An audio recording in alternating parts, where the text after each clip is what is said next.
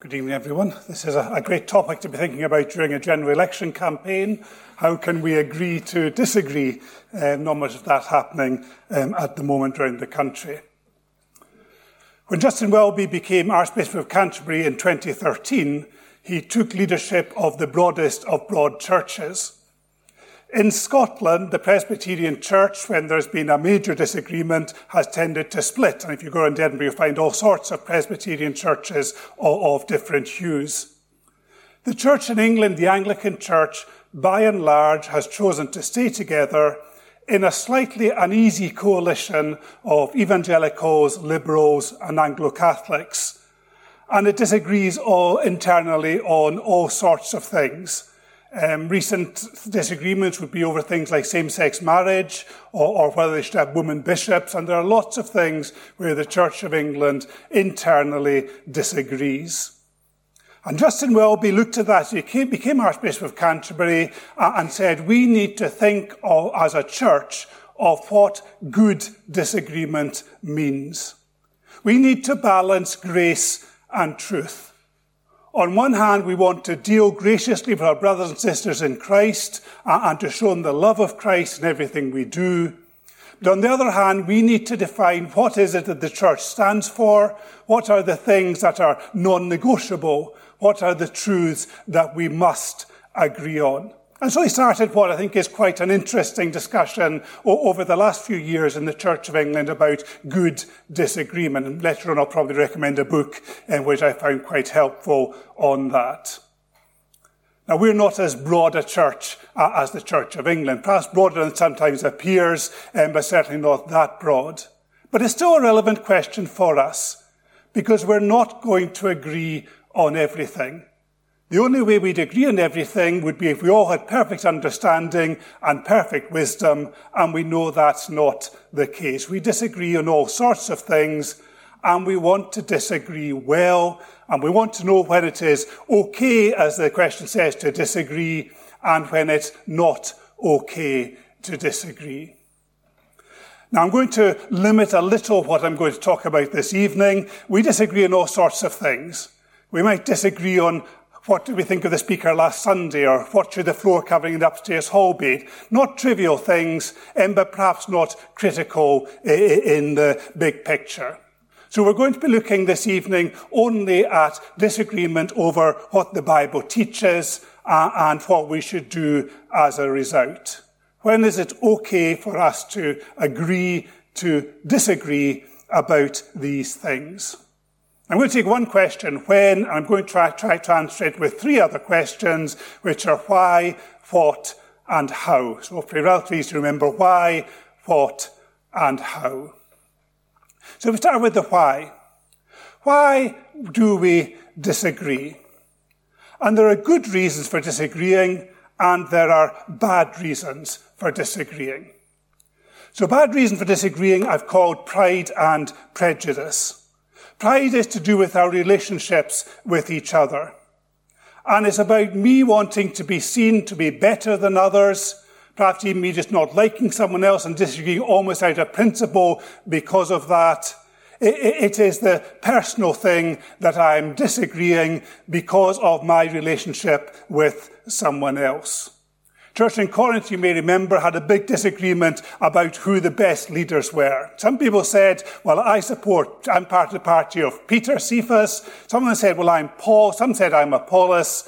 And then some said, I'm Christ. And you might think, well, that's quite good. But actually, probably they were trying to look down on the others and say, we're superior to you because we look to Christ rather than to anyone else. So factions had come in, pride had got into the church and it was really dividing it.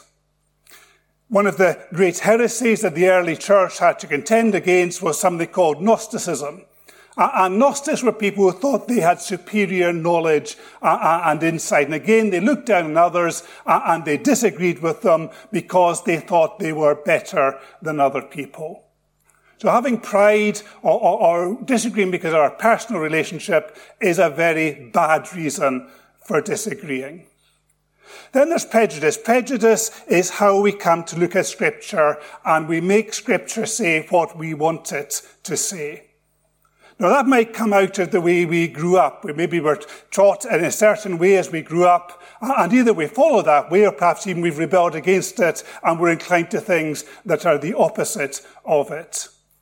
Or perhaps we follow a certain school of theology. We have a, a, a nice book of, of, of uh, theology, of doctrine that, that we refer to in every circumstance, and we try to make every scripture fit in with that rather than thinking through what is the Bible actually saying to us.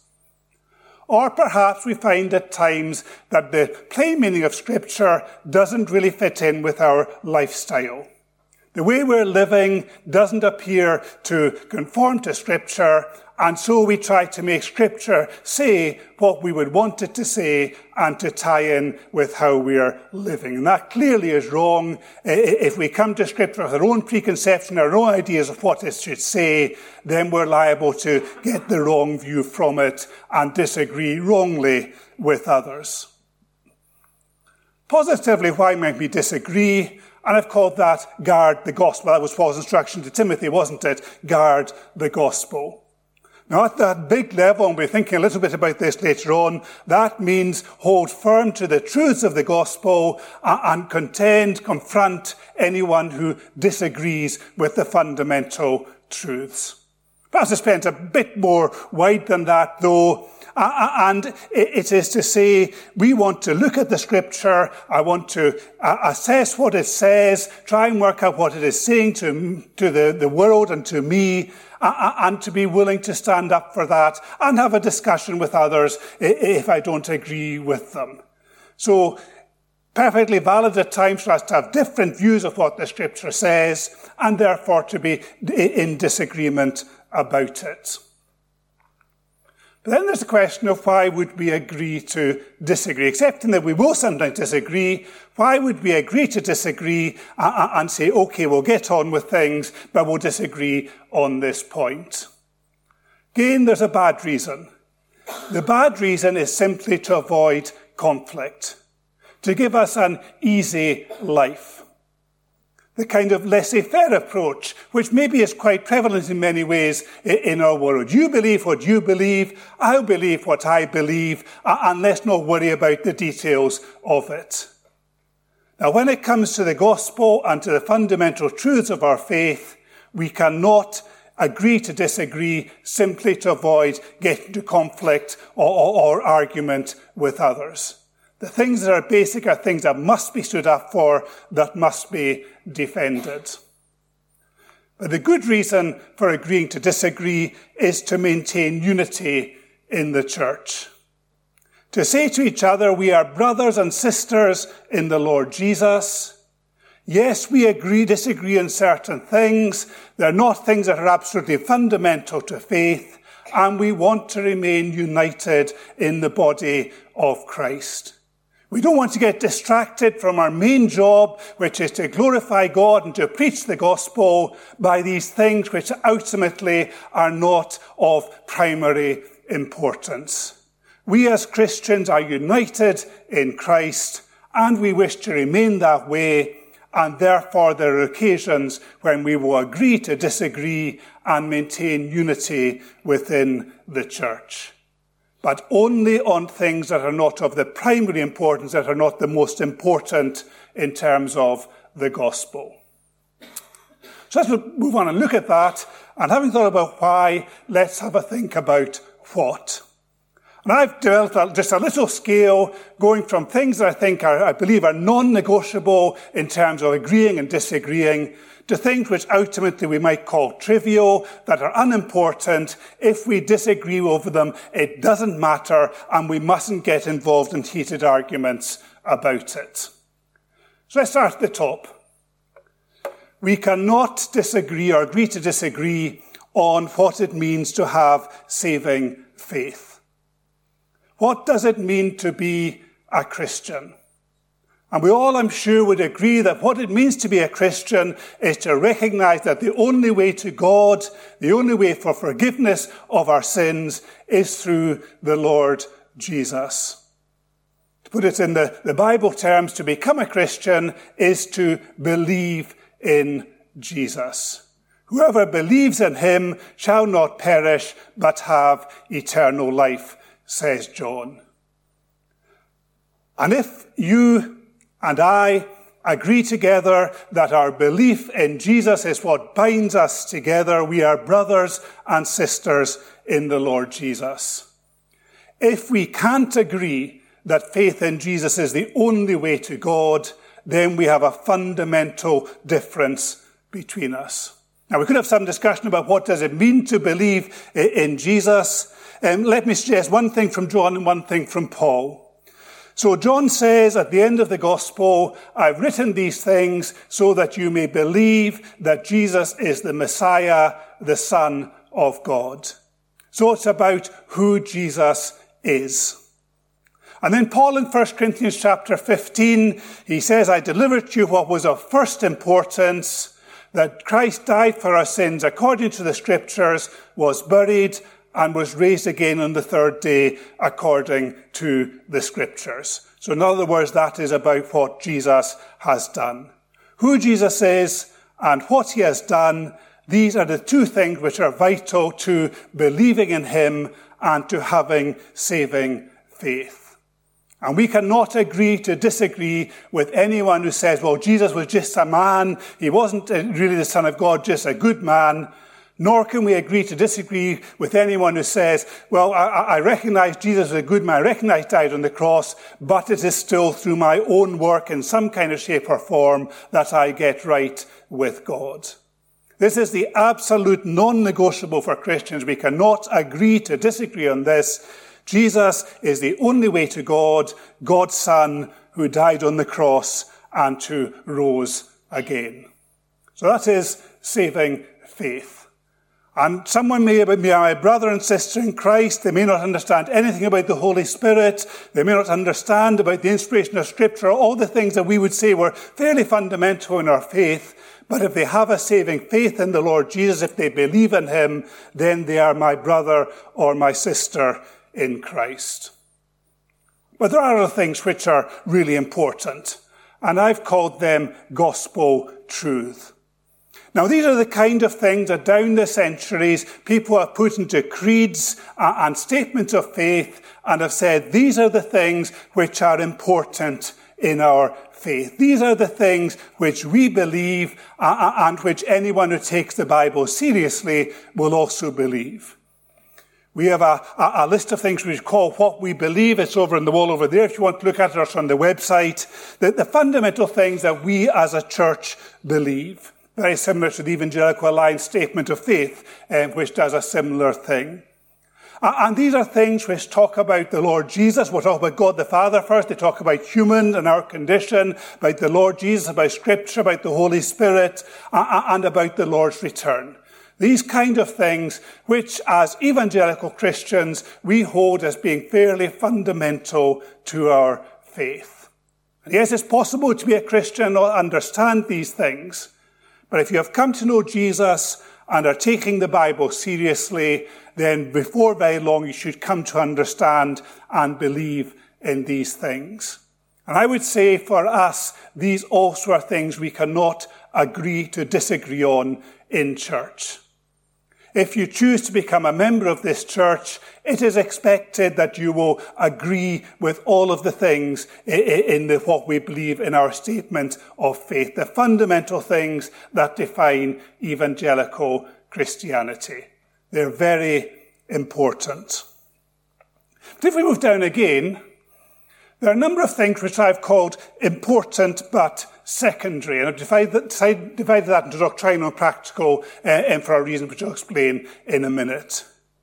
So these are things which, the, in the interpretation of Scripture, people who are Bible-believing evangelicals might disagree on, but they are important, and we need to think them through uh, and have a view on them.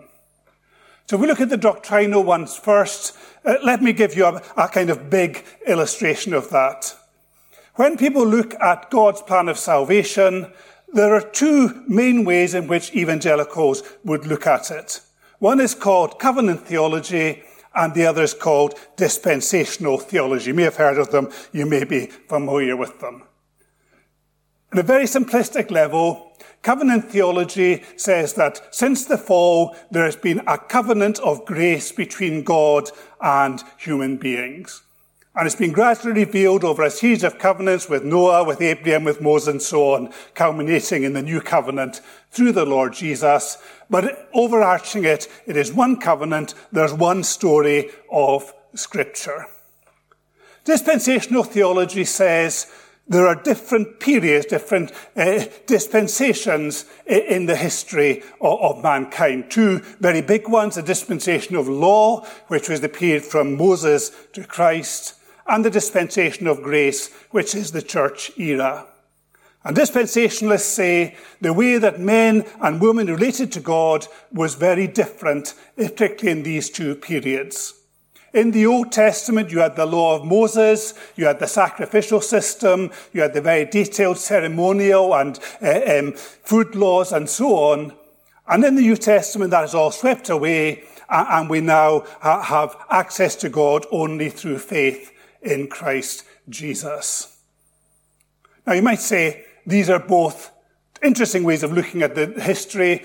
Does it make any difference? They're both helpful in their own way. One of the things you find uh, uh, whenever you look at, at, these things is that what you believe does affect how you act. So if you don't believe the gospel truth that we've talked about um, earlier on, that will probably have effects on your lifestyle, on your approach to morality, on your approach to relationship with others, and so on. And when it comes to covenant and dispensational theology, less significant differences, but there are some. So, for example, if you adhere to covenant theology, you see the Old Testament and the New Testament almost as one. It's kind of artificial division in the middle. And you might say Israel in the Old Testament is the church, equivalent of the church, and the church is Israel in the New Testament. And so then when you read Old Testament passages, you look in them for the Lord Jesus, you try to see Christ in every passage, and to say, well, there's just one uh, way of approaching, God throughout history. It is through faith, albeit expressed in different ways. But you probably spent quite a lot of time studying the Old Testament. If you take a dispensational view of things, there will be quite large portion of the Old Testament where you might say, well, these are of historic interest, they're of interest in the development of, of faith through the scripture, but they're not directly relevant to us today. And we won't try to read more into them than is there on the surface. Now, as you may know, dispensationalists very often they look at types uh, and shadows in particular passages of scripture and see in them the Lord Jesus. But as a, as a generalization, and they would tend to take a more literal view of the Bible. And so might spend less time studying the Old Testament than those who adhere to covenant theology. Might also affect your worldview. Dispensationalists will tend to believe normally that there's a future for the nation of Israel. You had the nation of Israel in the Old Testament, you've now got the church, but God has plans for the future for the nation of Israel. And that will affect their view of how the Middle East uh, situation is, uh, and perhaps their political views as well. I need to be careful not to exaggerate too much, um, because dispensation and covenant theology can agree on lots and lots of things.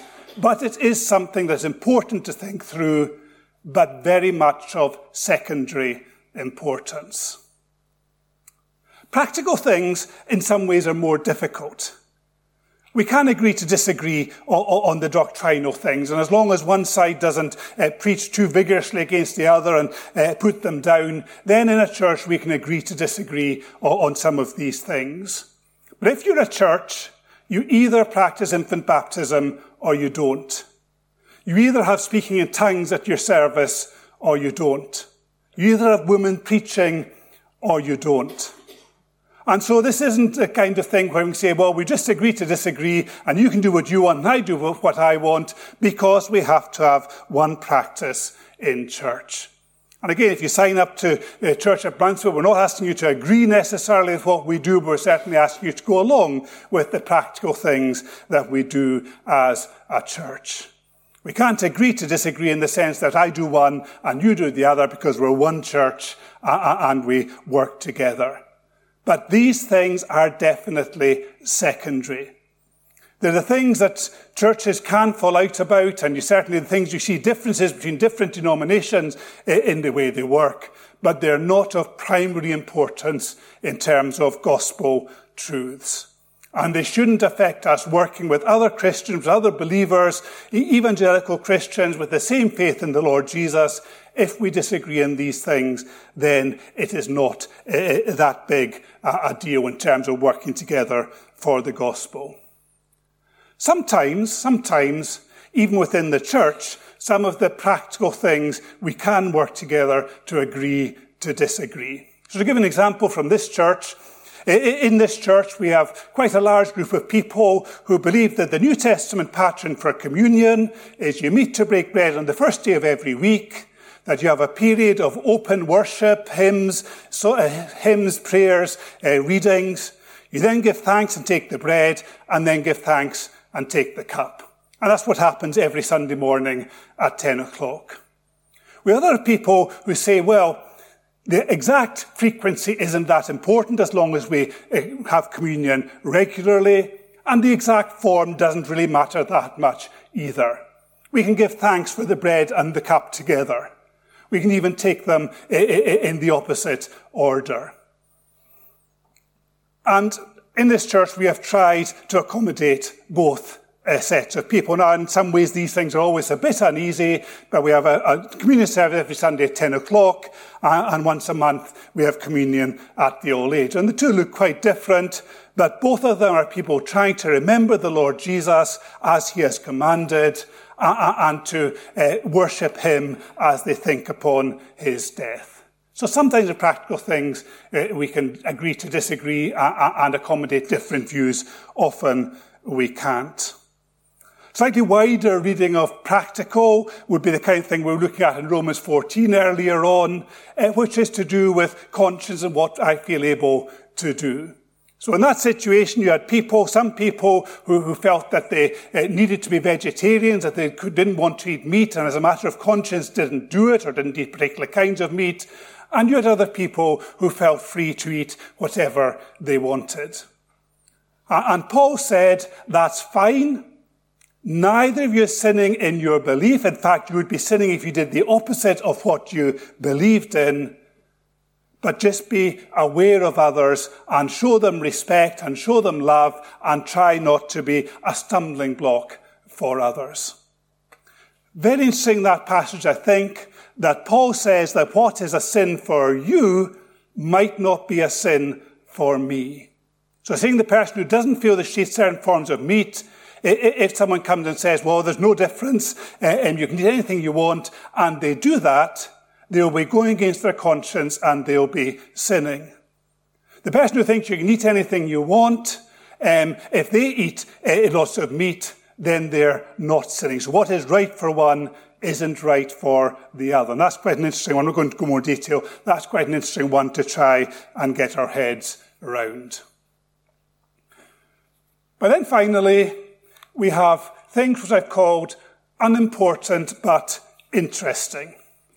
Let me give you an example of that. John chapter 1 and verse 5 says, The light shone in the darkness, and the, but the darkness did not overcome it. Or does it say, The light shone in the darkness, but the darkness did not understand it?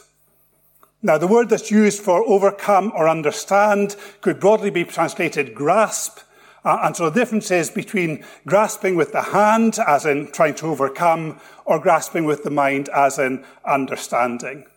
You could make a case for either interpretation. It's quite an interesting discussion point. Does it matter? No, it doesn't. Both statements are true. We know that from reading other scriptures, and that is definitely not the kind of thing that we want to be falling out over in church. So things that are interesting but unimportant, we can very happily agree to disagree on.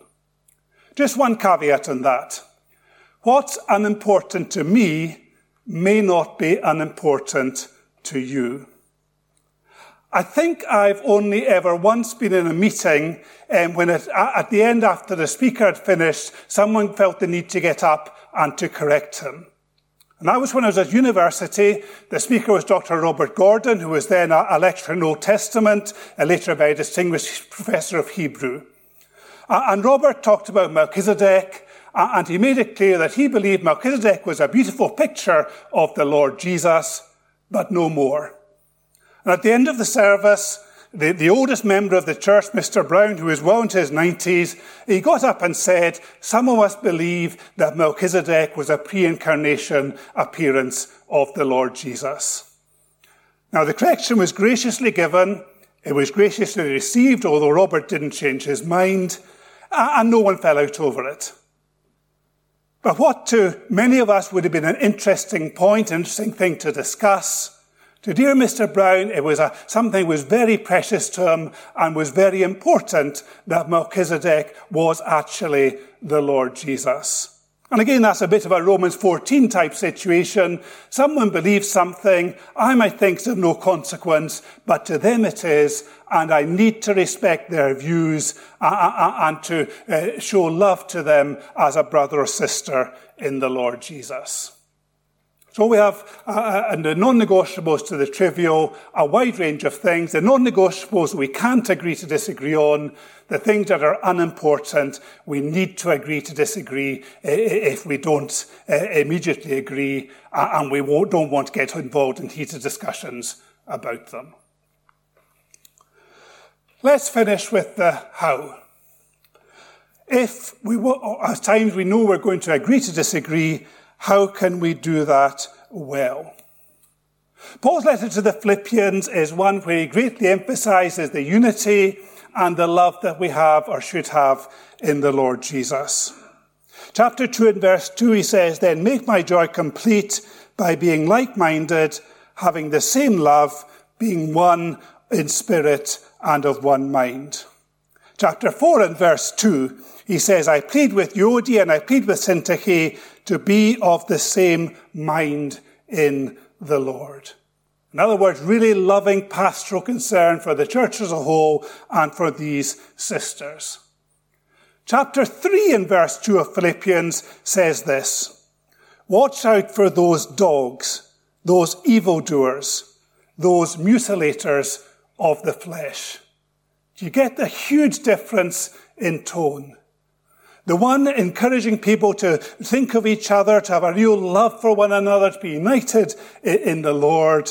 And the other coming across almost as vitriolic as he talks about those who particularly would insist on circumcision. And I think that's a really important distinction that Paul makes there. So how should we disagree? If the truth of the gospel is at stake if someone is doing something which would distract others from Christ by focusing on things that are not essential to salvation. We need to defend against that robustly.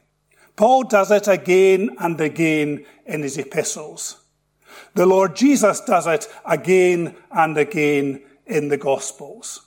If people are being led astray uh, uh, and, and led away from true faith in God and the Lord Jesus, we need to be willing to stand up and say, this is wrong. This is what we believe. We cannot agree with that.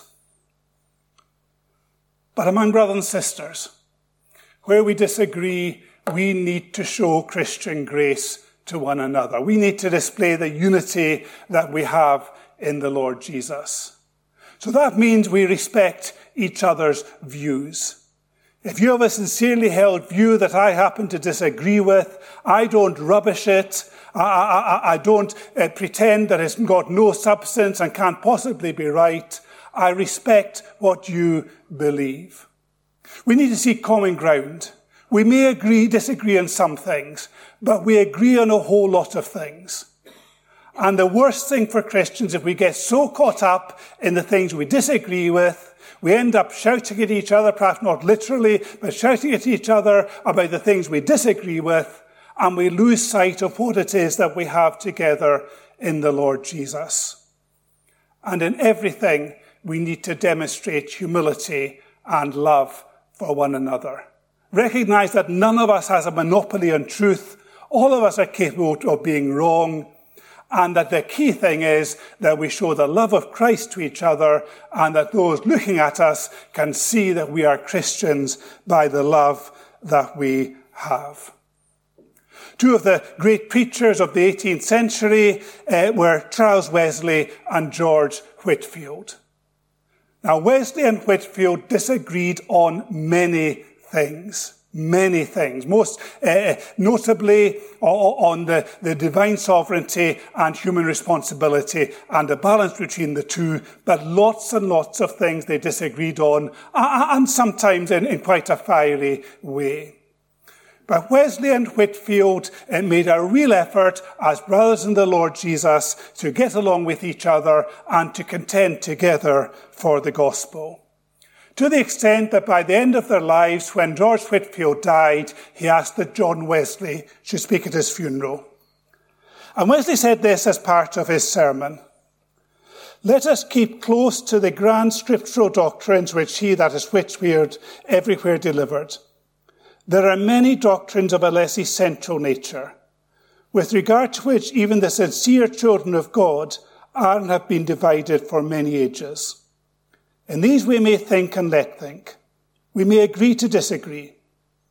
But meantime, let us hold fast to the essentials of the faith, which was once delivered to the saints, which this champion of God so strongly insisted on at all times and in all places. John Wesley's brother, of course, was Charles Wesley, uh, and Charles Wesley puts us the same sentiment in the hymn. I'll finish with this. This is what Charles Wesley wrote.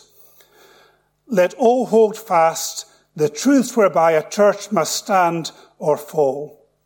In doubtful things grant liberty. Show charity in all. Thus shall we to our sacred name our title clearly prove, while even our enemies exclaim, See how these Christians love. Let's pray together. Our Father, we thank you for your word to us this evening. We thank you for uh, the fact that although we may disagree on many things um, of a secondary nature, that we have a unity in the Lord Jesus, and that brothers and sis- as brothers and sisters in Him, we can disagree with grace and with love and with humility. We thank you too that the key truths of the gospel are crystal clear in your word that there is no doubt about how we receive your grace, about how we have salvation through the Lord Jesus. And there's no doubt either as read the scriptures about your grace as the God of creation, about the work of the Lord Jesus, about the Holy Spirit and how he works in our lives. We thank you that we can unite on these things. And we pray that you will help us to contend for the gospel where we need to, where there is error, where there is untruth. Help us to be willing to take a stand against it. Always doing it with love, but with a determination that the gospel of Christ may not be diluted. But help us particularly in our church to be marked by unity and by love and by consideration of one another. We pray now you'll be with us as we continue uh, and as we go into a time of questions. We ask in Jesus' name.